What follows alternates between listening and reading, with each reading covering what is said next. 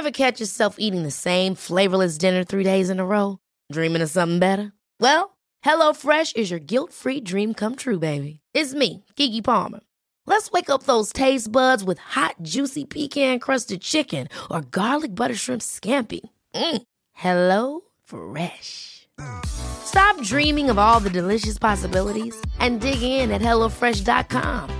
Let's get this dinner party started.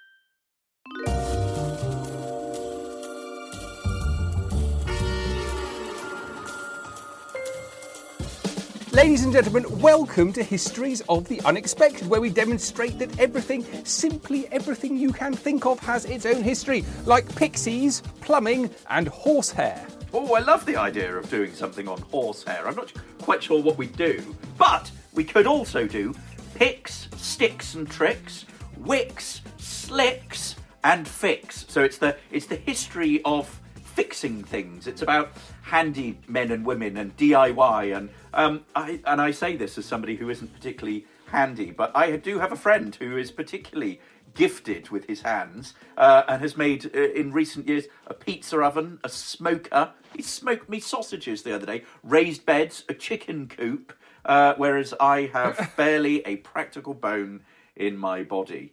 Are, are you handy, Sam? I've seen you make a quill, James. You made a quill in front of my ver- in front of my very eye. Is that the only thing you can do? No, no. I I, de- I self-deprecate uh, this, uh, beautifully there. Um, I, a talented all-round uh, not. Um, however, with, this is to be a complete aside. We will be following the links as always in our minds as we come across them, explaining how those histories link together in unexpected ways. Who knew, for example, who knew that the history of dreams is in fact all about demons, temptation, the rise and fall of empires. It's about Islam, recipes, spoons. Oh, and of course, it's about cheese and childhood. Or that the history of temper tantrums, this is one of my recent favourites, is in fact all about Henry II and the murder of Thomas Becket. That was one of our recent homeschooling episodes. It was. It was very good fun. I want to do more on, on temper and tantrums generally.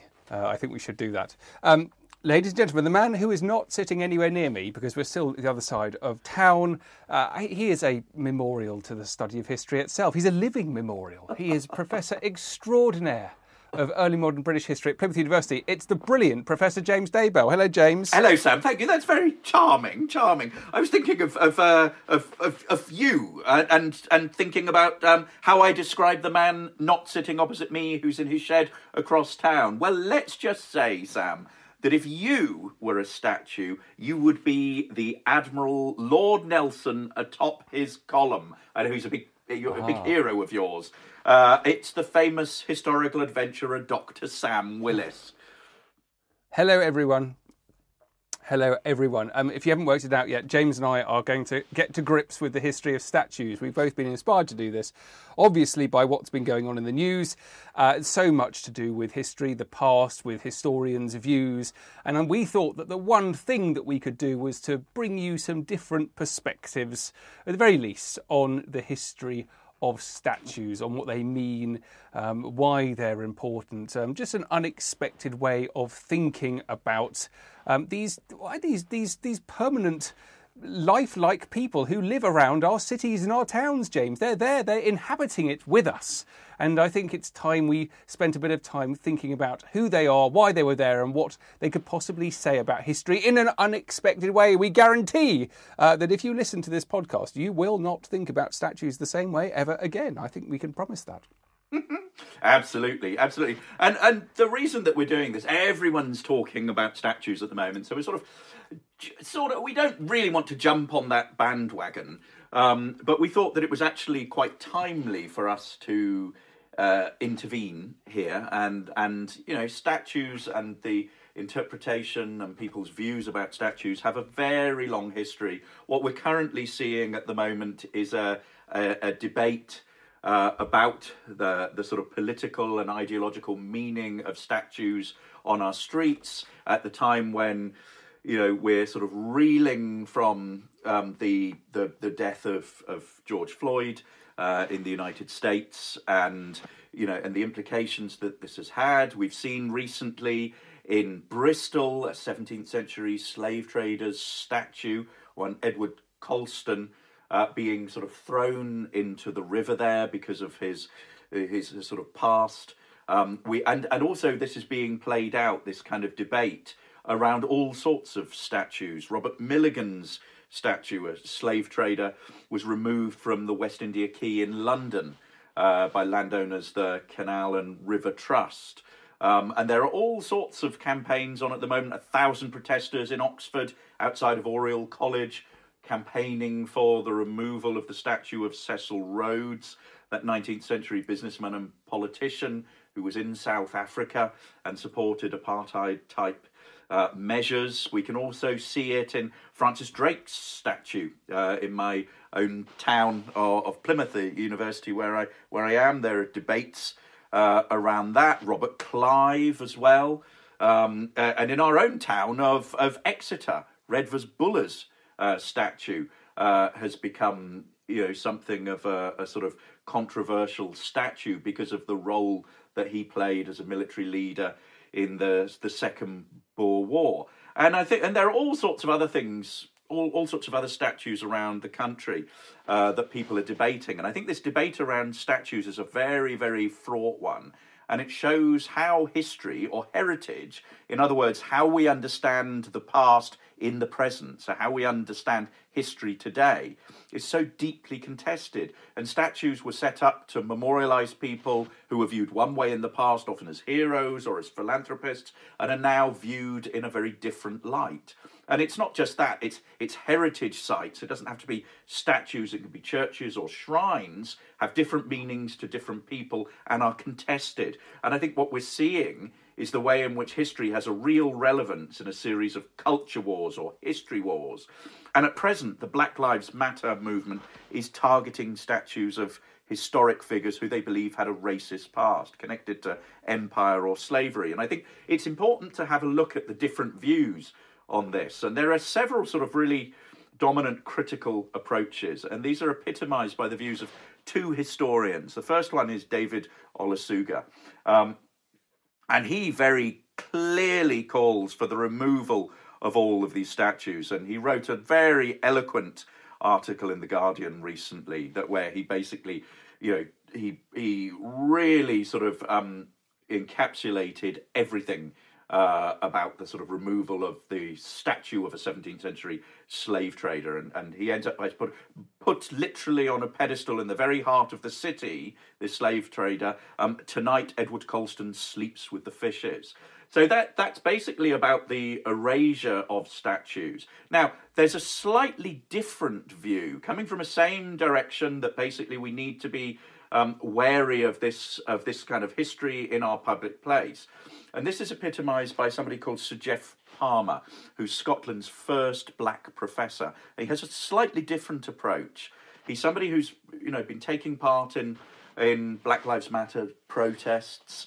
Um, he argues against the demolition of slave traders' statues, though. Um, and the reason that he does it is that he argues that their destruction meant atrocities of the past would be forgotten.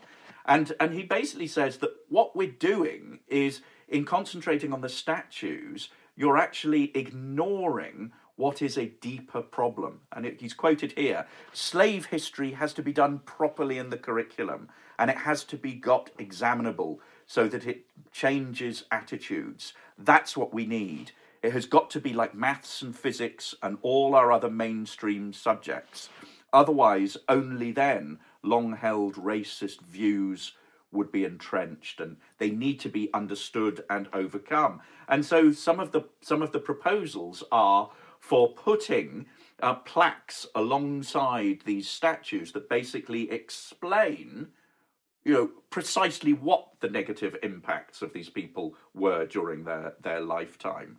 Now, of course, the problem is that the very same statues that those people are protesting against are for others you know something that are deeply important and have an emotional resonance for them in other ways.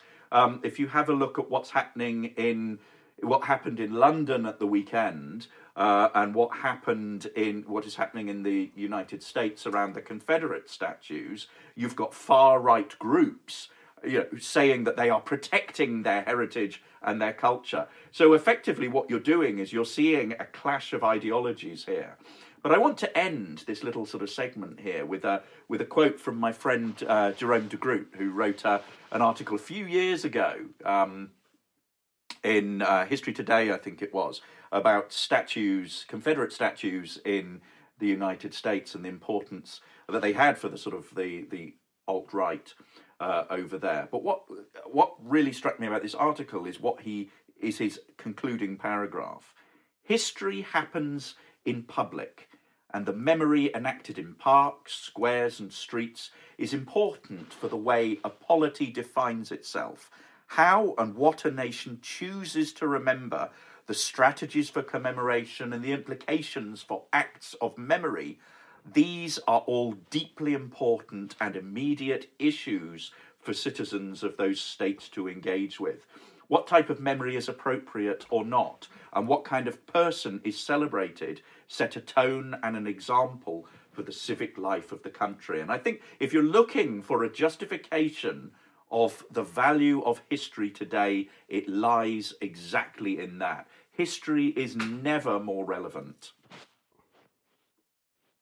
There we are. How's that, Sam, for a little little starter for 10 it was brilliant. You gave me so much to think about. I was slightly, um, I was stuck down a cul-de-sac of thought of my own. Um, I, I, I really, really enjoy that, and um, I, I'm actually quite inspired by this this theme in the news. Uh, it's it, one thing that it certainly is is evidence of huge numbers of people becoming engaged with the past based on them understanding the past in new ways, which is all. Uh, uh, because of the hard work of generations of historians. Much more work needs to be done, particularly in certain areas, such as race relations. But um, people tearing down statues is actually, uh, you know, one way of looking at it is evidence of people changing the way they think about the past, and then their behaviour is changing because of that, which I think is really interesting and important. Um, what I wanted to do was to just talk about um, statues as a historical source beyond the value of them being put up by previous generations. Because so much of the discussion which has come about has said oh well these statues were, were set up in an age where they where uh, either when slavery was legal or whether people um, had different ways of um, different ways of thinking a different culture in which they've been brought up. But of course statues as a material object are a, a very very valuable piece of evidence um, and I totally get why Edward Colston was put into the bottom of the, the dock where his slave ships used to come and dock. Um, there was a bit of poetry in that. But uh, th- there is a certain aspect of uh, these statues which we need to bear in mind. And the one statue I think which really makes this point is one which was recently uh, scanned in Amsterdam. It was uh, put through a CT scanner. It was a uh, a statue. This is the Drents Museum, wonderful Drents Museum. It was a statue of a Buddhist monk, um, which was put through a CT scanner, and inside it they found the body of a Buddhist monk. So here we had a statue of a person which was actually containing the mummified body of a real person. And uh, it's just a powerful point to make that these objects themselves are valuable historical objects. They're historical pieces of evidence. This particularly has come out, um, has, happened, uh, is a practice called um, a, a, Buddhist practice uh, around about 1000 AD of making living Buddhas. When the monks did this, they went into a, a process of self mummification. They would spend as much as a decade following a special diet, gradually starving their bodies to enhance the chances of preservation. They were essentially preparing their bodies to become in the perfect condition for mummification. So they didn't eat any food made from rice, wheat, soybeans, but instead they ate nuts, berries, tree bark, pine needles, all in slowly diminishing quantities. What that does is reduce the body fat and moisture crucial because those are the two things which can cause a corpse to decay. So, if you can prepare your body not to have so much fat and so much moisture, it's less likely to decay. They also ate herbs, um, other types of nuts, and sesame seeds, and those were chosen because they inhibit bacterial growth. Again, something else which will um, is more likely to ensure that the, the, the, the corpse survives. They also drank a poisonous tree sap. Um, and what that does is creates a sort of toxicity which repels insects. Um, and it almost acts as its own type of embalming fluid. So it's the most extreme example here, but what you've got is what you think on the outside is a statue, but in fact it's a tomb. It's something different. And James and I, we've actually come across a variety of statues which have interesting historical relevance on our travels. Do you remember at St Mary's Church in Limington in South Somerset, James? We went to this beautiful Grade 1 listed building. We did our Histories of the Unexpected show there, and they have a wonderful um, a statue which was engraving on a tomb. It's an effigy of Sir Richard Gyverney. He was, um, we're talking about a 14th century knight here, and the value of that tomb is in the armour which it depicts. So there are very few sources of evidence for clothing for knights in this period, but this is to be uh, considered to be one of the most detailed and one of the most beautiful. So you get a sense of what a 14th century knight is wearing whether it's looking at the details of his bassinet, the helmet, He's um, clearly got a mail coif beneath it, uh, a strap under his chin. You can see the mounts which support the bassinet, and also you can see the details of the protection on his arms and on his legs. Basically, it's a wonderful depiction of the clothing that a knight would wear from the 14th century. And there are all sorts of other wonderful examples. One of the ones I've come across, which I love the most, is of an admiral in um, uh, it's in the Louvre in Paris, and this is a chap called Philippe de Chabot. He's an admiral of France in 1543, so he's the the, the French admiral under Francis I.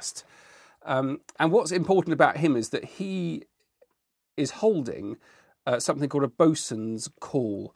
Um, so this is a, a, it's a type of whistle. There's a description here from, from the 18th century. It's a, a, sort of whistle or pipe of silver or brass used by the boatswain and his mates to summon the sailors to their duty and direct them in the different employments of the ship. It is sounded to various strains, adapted to the different exercises as hoisting, heaving, lowering, veering away, belaying, letting go a tackle, etc. And the piping of it is as attentively observed by sailors as the beat of the drum to march, retreat, rally, charge is obeyed by soldiers. Um, and this is used essentially uh, because this high pitch of this whistle can be heard very clearly above the sea. And it's actually believed to date back to the Greek navy, where it was customary for the boatswain to set time for the rowers on the galleys with a flute. And what it then transfers into is it becomes a, a badge of insignia, it becomes a mark of office. And the key thing with this tomb in the Louvre is that we don't have any examples from the 16th century, but here, cast in stone is a beautifully um, created example of an admiral lying there with the mark of office in his hand. So there, you've got the uh, statue acting as a as a historical source beyond the fact that it is simply a statue. It's more complex. Um, and actually, one of the wonderful things about this is if I had a bit of time, James, I'd like to do some research into Philippe de Chabot, about whom I know next to nothing. However, listen to this. He was born in 1495, died in 1543.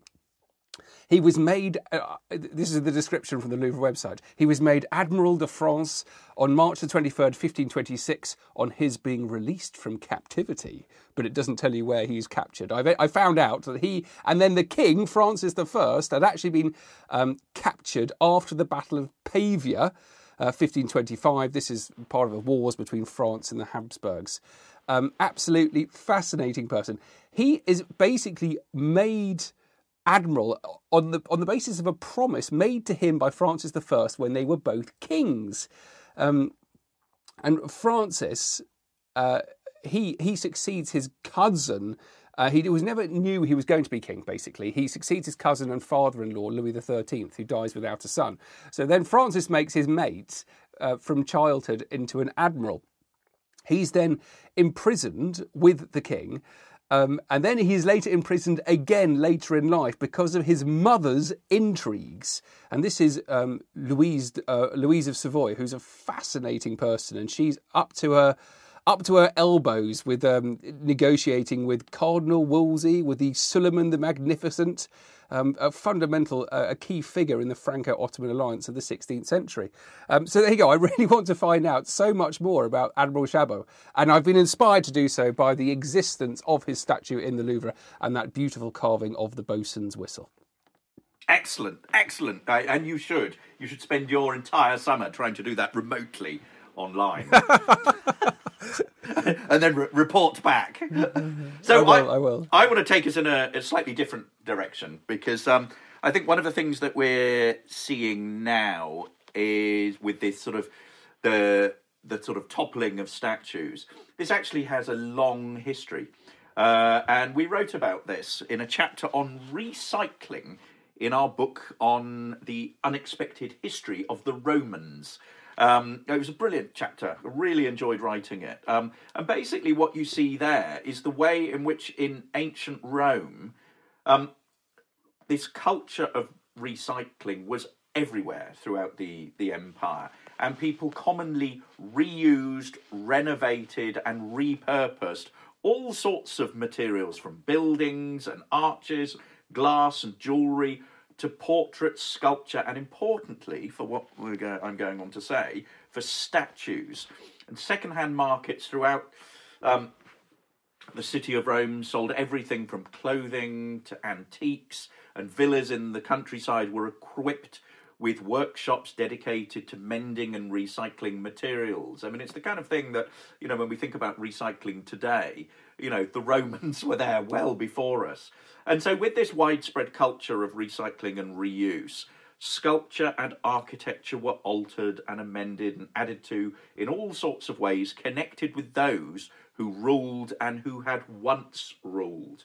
And it's not simply about scavenging and, and destruction um, as part of economic stagnation and imperial decline, but it's actually something that's explained by the consideration of politics, culture, religion, and also aesthetic choices.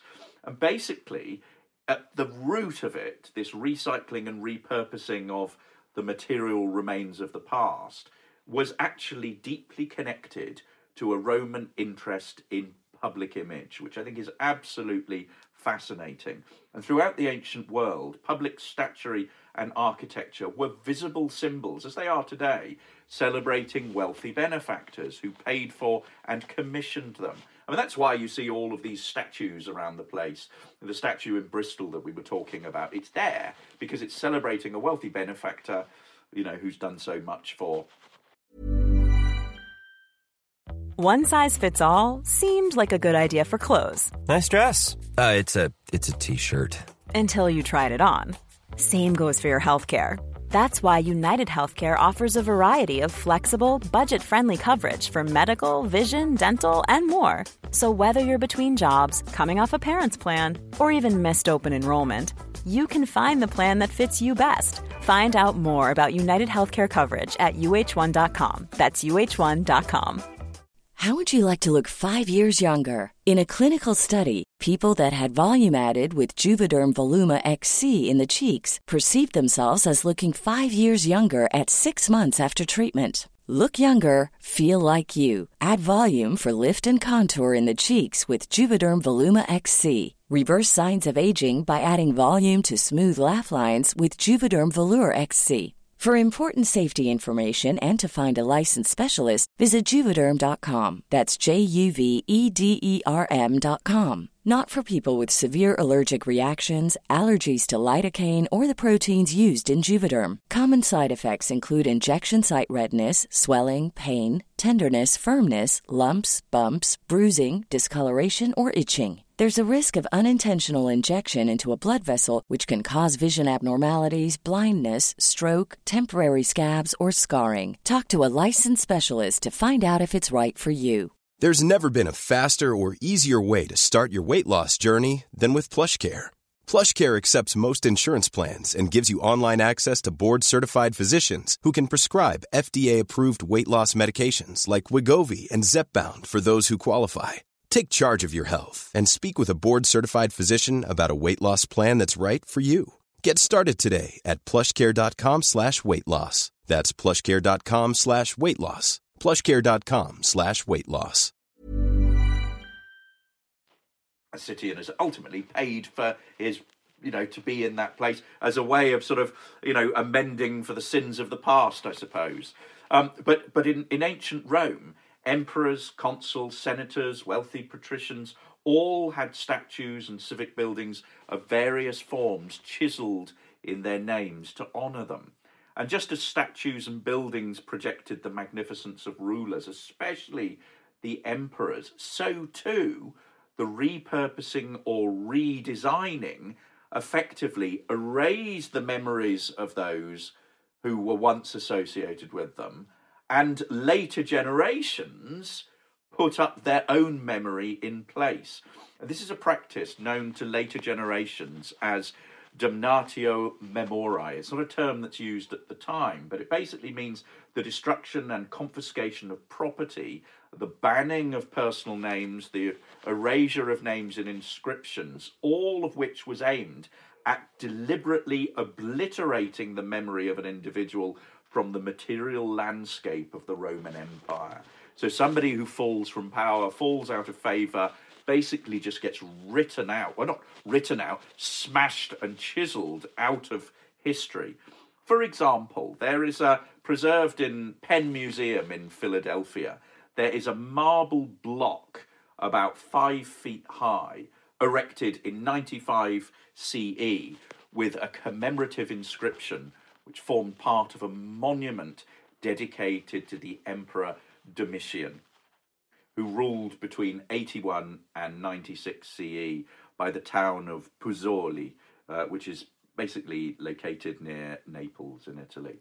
And after his assassination, the Senate ordered the defacement of all monuments erected to honour his name. And this is a really, really good material example of this order being undertaken. And presumably, what happened was a workman armed with a mallet and a chisel had to travel to and climb up the monument, carefully chiseling away each letter of the inscription until it was no longer visible. And some of the letters are completely obliterated, chipped away, while others are partially visible, suggesting that the workman's hand was probably getting tired as he hammered away.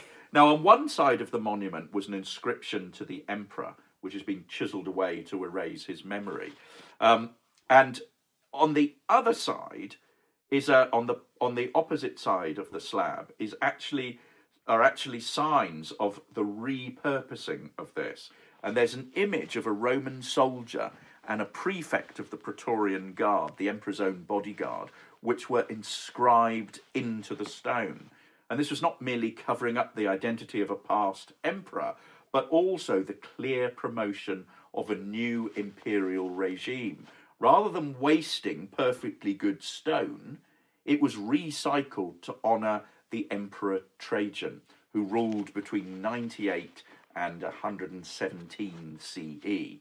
And it was now being used for a completely new public image. And this is, you can see this in, in all sorts of ways throughout the Roman period where statues and sculptures have had their face cut off, altered features, repurposed in somebody else's image. And it also happens in paintings too.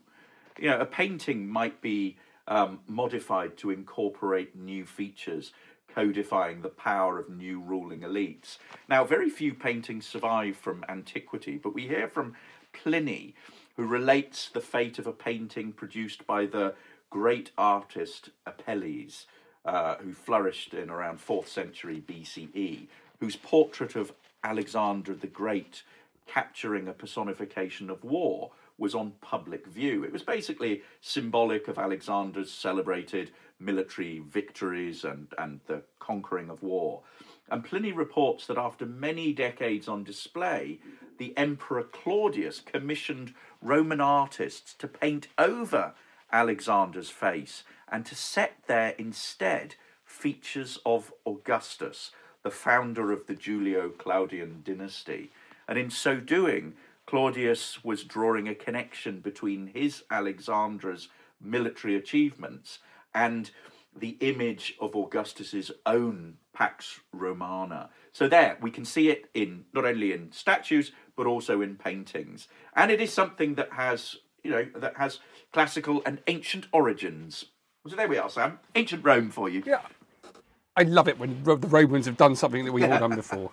It does, it does make you feel very unoriginal.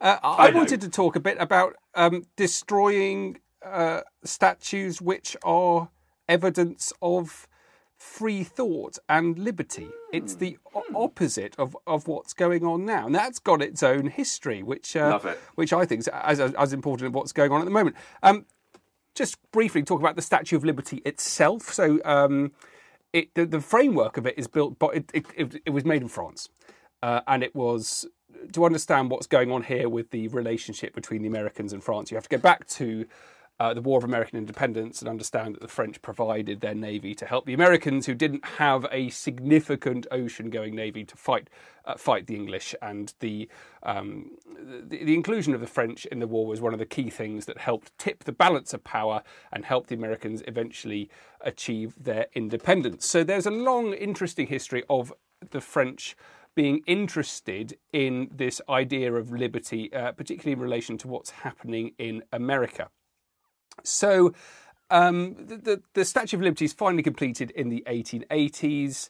It's made out of copper, but the metal framework is made by Gustave Eiffel, who made the Eiffel Tower. So you've got to imagine a mini uh, human looking Eiffel Tower inside the Statue of Liberty.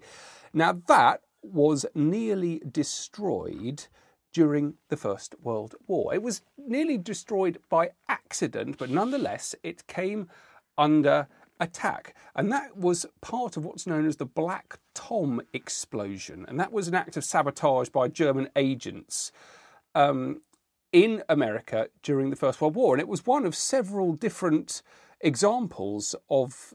Um, of sabotage by Germans. And what they did was uh, the Black Tom is an island in New York Harbor next to Liberty Island, where the Statue of Liberty is. And it was then a major munitions depot for the northeastern United States. And there's an enormous explosion on the night of July the 30th. It created a, a, a detonation wave that travelled at 24,000 feet per second. There are fragments from the explosion. Um, some landed in the Statue of Liberty itself, which is what, how it became damaged. But there are others that land um, over a mile away and it's smashing windows all over the place. They hear the explosion as far away as Philadelphia. Um, and, and windows are broken in lower Manhattan, some in fact in Times Square itself. So the statue's damage cost $100,000 in 1916 to actually repair it, with particular damage to the skirt and the torch. So it's just one of several German sabotage campaigns against the US. And because of the scale of the explosion, it actually was one of the things that tipped America into joining the First World War. It was an attack essentially on American soil. It was too close to the Statue of Liberty. It damaged her, and it had immense propaganda. Uh, propaganda impact. There are clear parallels here with the attack on Pearl Harbor in the Second World War. So there you've got an example of, of, a, of a statue representing liberty being damaged. Um, and there's another wonderful one which is actually linked to the Statue of Liberty itself. And this is the Goddess of Democracy. And that is a statue which was deliberately created to look like the Statue of Liberty. And it was built in Tiananmen Square in 1989. So it was inspired by um, these French democratic traditions, which goes back to the French Revolution and also linked to the American American Revolution as well. So it was their own, um, the, the Chinese students, their own Statue of Liberty. Remember what they're doing. This is in the backdrop of major social changes in China uh, after the death of Mao. Um, there's a great deal of concern about the future, what's happening with the political elite. Uh, particularly, students are incredibly worried. They they they are arguing for more accountability. They want more visible due process, freedom of the press, freedom of speech.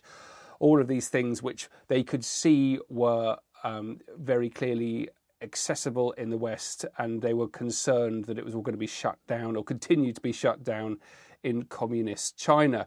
Um, at the height of these demonstrations, there are almost a million people in Tiananmen Square, and there's that very famous picture of the students and the tanks when the, the Chinese declare martial law. Uh, there's a massacre. Lots of the demonstrators are murdered, but you very rarely see any images of this extraordinary statue. And they actually they made it out of foam and papier mâché over a, a metal structure. And what they wanted to do was make it so big that they, they couldn't it, it, would basically dissuade the government to dismantle it, or it would become such a difficult task that it would take them a great deal of time. They'd therefore be able to get um, photographs of it. They could actually have them um, f- visibly dismantling a huge uh, symbol of the freedom. But nonetheless, the Chinese government, after they declared martial law, they did destroy and take down this statue, and this statue was there to um, to, to, be a symbol of liberty. So, two wonderful examples there of, of people doing the opposite to what's happening at the moment. Oh, very good, very good. I want to take us to the Reformation. Statues oh. are all about the Reformation and iconoclasm. And iconoclasm is basically the destruction of icons and images or monuments. And it's something that we can see, you know, again, having a very long history. We can see it in, in ancient Rome. And one of the things I didn't talk in my little section about ancient Rome is the way in which pagan statues, you know, get, get replaced um, with sort of Christian uh, statues or sort of erased and replaced as Christian statues uh, as as Rome converts slowly to Christianity. However, where we see this happening uh, is in the 16th century in the European Reformations, uh, and it's connected to the idea that in the Bible, in the Ten Commandments, in the Second Commandment, um, that basically you shouldn't, um, thou shalt not make unto thee any graven image or any likeness of anything that is in heaven above, or that is in the earth beneath, or that is in the water under earth. Thou shalt not bow down thyself to them, nor serve them. So this is the second commandment, and it is against idolatry. So it's what they, they reject. Now, pr- early Protestant reformers are split in their attitudes to statues. If you take somebody like Martin Luther, he taught the importance of images as tools for instruction and aids to devotion, uh, stating, If it is not a sin but good to have the image of Christ in my heart, why should it be a sin to have it in my eyes? And so Lutheran churches were quite ornate on, on the inside with a prominent crucifix. Um, and in contrast to this, um, other reformers leaders such as Calvin uh, and and Zwingli uh, encouraged the removal of religious images by by basically stressing you know this this second commandment. And what you see throughout Europe is a a an attack in reformed Protestant cities and territories on religious images. And there are significant iconoclastic riots taking place throughout Europe. Zurich in 1523, Copenhagen in 1530, Münster in 1534, Geneva in 1535, Augsburg in 1537, Bâle in 1529, in Scotland in 1559, in Rouen in 1560, uh, La Rochelle in 1562. Um, in fact, in 1566, in the Netherlands, um, in the Low Countries, there's something called the Beelden Storm, which literally means the statue storm, uh, where they tore down Catholic statues and images all across the Low Countries, which is actually one of the leading factors in the outbreak of their War of Independence from Spain uh, two years later in 1568. Uh, in France, the Protestant Huguenots attacked Catholic images as a way of purifying their own communities and claiming the space for themselves. Um, however, this often is a very sort of um, destructive affair. It's often in, in rioting. uh, and it's about new. It's about jurisdictions of different uh, religious groups, so Protestants versus Catholics, and it involves defacing statues and paintings being slashed and painting over. But actually, these people come into conflict with each other, and you know, there's a lot of sort of, of violence uh, done. I mean, think for example of the St Bartholomew's Day massacre.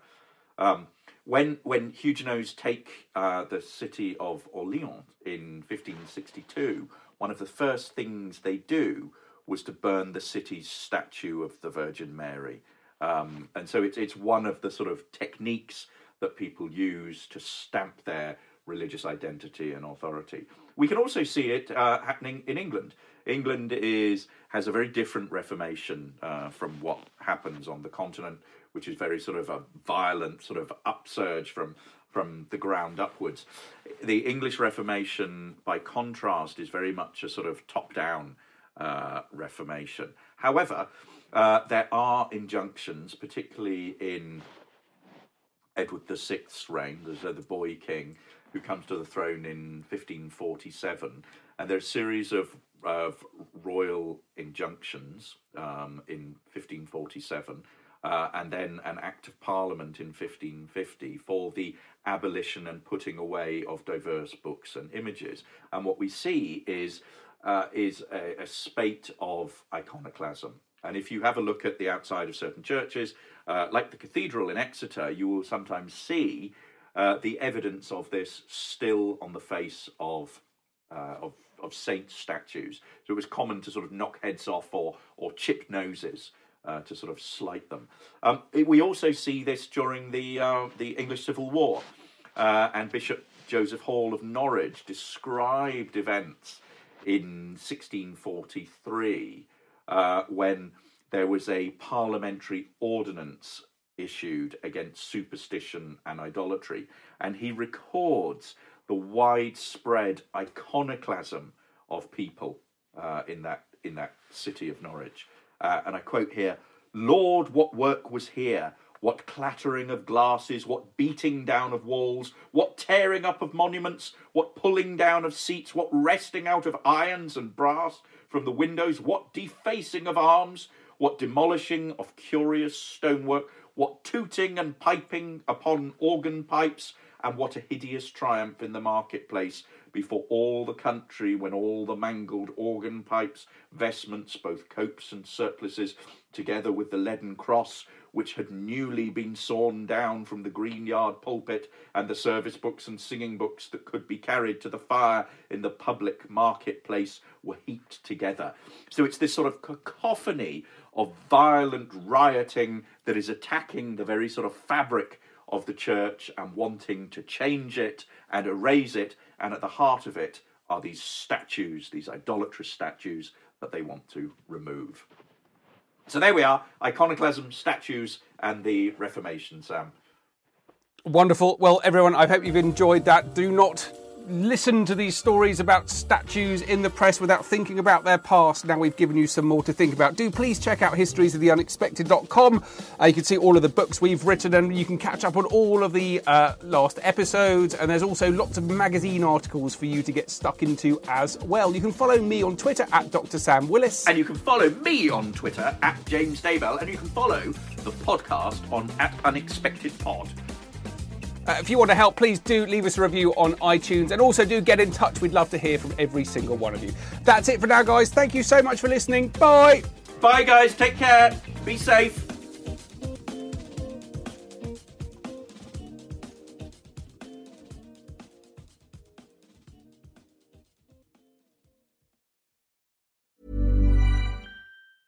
Ever catch yourself eating the same flavorless dinner three days in a row? Dreaming of something better? Well, HelloFresh is your guilt-free dream come true, baby. It's me, Keke Palmer. Let's wake up those taste buds with hot, juicy pecan-crusted chicken or garlic butter shrimp scampi. Mm. Hello Fresh. Stop dreaming of all the delicious possibilities and dig in at HelloFresh.com. Let's get this dinner party started.